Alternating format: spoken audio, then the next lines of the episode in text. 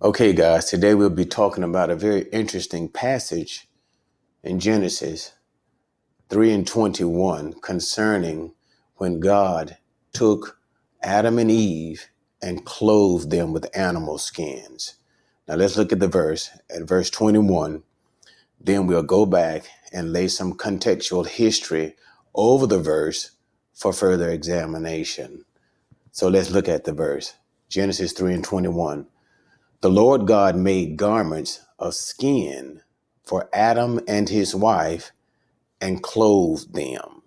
All right, and that's the particular verse that we want to concentrate on. And it seems peculiar for God to act this way because we know that earlier Adam and Eve had made coverings for themselves. But before we get into all of that, let's go very briefly and do a little contextual history and let's look at some earlier verses to kind of get us to where we are today. Now, we know that in the beginning, God created the man and then he made the woman for the man. And after that, we also know, or should I even say correctly, before the actual creation of the woman, God made the man, he gave him a command, Genesis 2 15, and said that of all the trees of the garden you can eat, fine, but the one that's in the midst of the garden of knowledge and evil, do not eat, or you will certainly die. And this was the command that God had left the man with. And when we finally finish the picture of man and woman's creation, everything is wonderful and hunky dory. And that's when we're going to go to Genesis 2 and 25. Let's examine that particular verse. And so, and the man and his wife were both naked and they were not ashamed.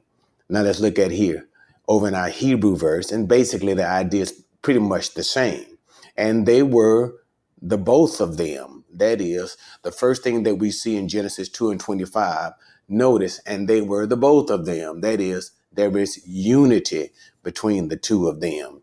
What were they? Arumim, they were naked. They were naked. They, they were naked. That is, their physical appearance was naked. The man and his wife, and they were not ashamed. Yith boshashu. They were not ashamed. They were unashamed. That speaks of their spiritual condition. So we see three things that verse 25 highlights for us. It highlights the unity between the man and the woman. It highlights the nakedness or the physical appearance between the man and the woman. And it highlights the spiritual condition of the man and the woman. And sadly, all of these things will be greatly changed forever after the sin. All right.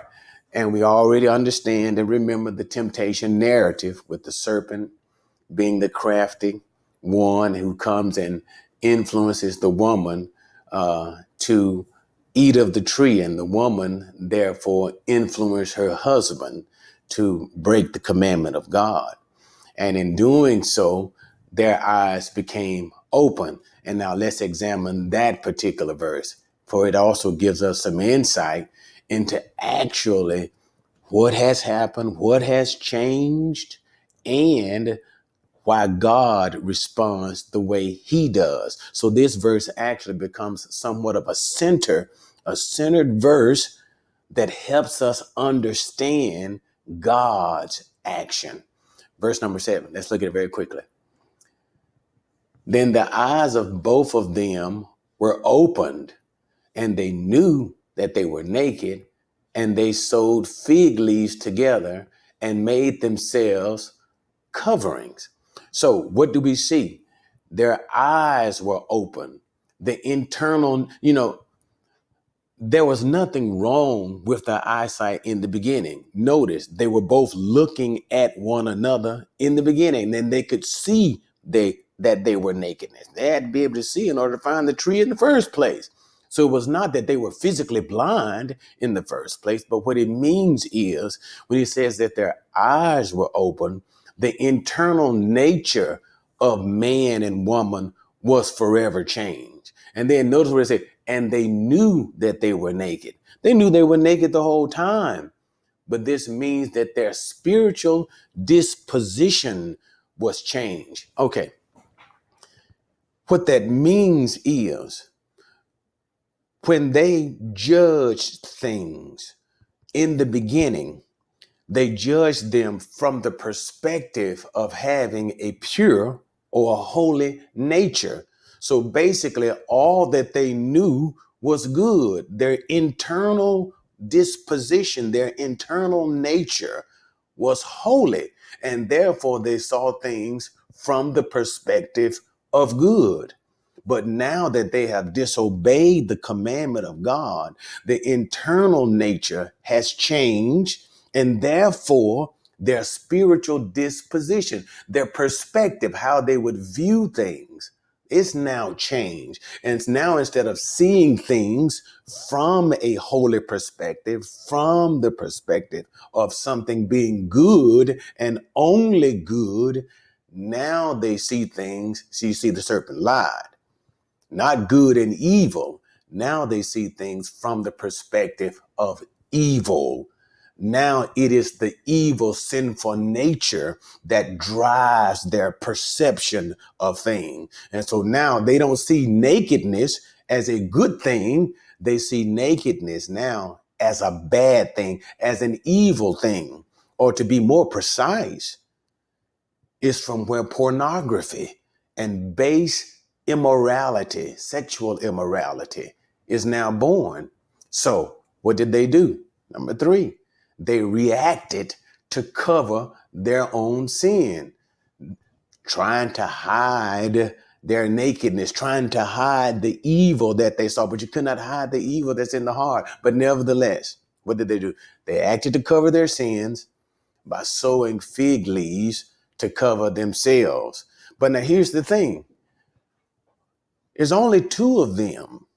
At first, they're Adam is naked, and that's and Eve is naked, and they're sitting there looking at each other naked. Nothing's wrong. So now things have changed.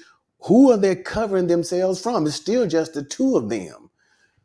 That's you remember we talked once earlier about the unity that they had. Now that perfect spiritual unity is destroyed. And what do you have? now in the relationship between the man and the woman, instead of them being absolutely open to each other, what do we see even now today? They hide and cover from each other. All right. But the key is in verse number seven. That that's our little linchpin. Okay.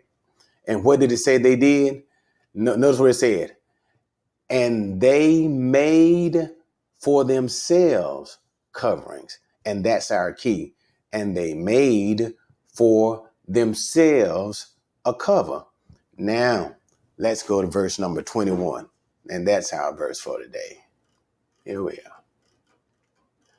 So we know that God came, He brought all of the participants into judgment. He brought the serpent into judgment. He brought the woman into judgment. And finally, he brought the man into judgment. And just before he got ready to kick them out of the garden, verse 21 the Lord God made garments of skin for Adam and his wife and clothed them. Now, they already had coverings, coverings of leaves. So then the question becomes well, why did God cover them if they were already covered? Let's look at the verse once again, a little bit closer. Notice, and the Lord God made. You see, first of all, what we can see is Adam and Eve made for themselves. But now, what do we have? God is making for them. You see, the whole act has to do with the act of their sins. The whole issue has to do with the covering for their sin. And the point that God is trying to make clearly is this no matter what we do to try to cover for our sins, and the beautiful thing about, about the very concept of covering is the Hebrew idea or concept of the word to cover. Do you know what the word uh, to cover in Hebrew actually is? It deals with the principle of atonement of atonement, of, of providing atonement. To provide atonement is to provide or give salvation because it gives what? That repentance of something. It deals with the removal the covering for our sins. And the fact here is that only god can provide a covering for our sin. Therefore it was not what adam and eve did to cover their sins. It's what only god could do Number two, notice when Adam and Eve provided a cover for their sins, what did they do? They took leaves from a fig, from a fig tree. But when God got ready to provide cover for their sins, notice what he said he gave. He gave, and here's that Hebrew word or, which is skin. That is the skin of an animal, which meant God, God, notice all of this, and this is in verse number 21. All of these are the actions of God. So therefore, God took the animal. In order to acquire the skin of the animal, what had to happen to it? The animal had to die. Its blood had to be shed. And from that animal whom God slew, and his blood was shed, God took from that,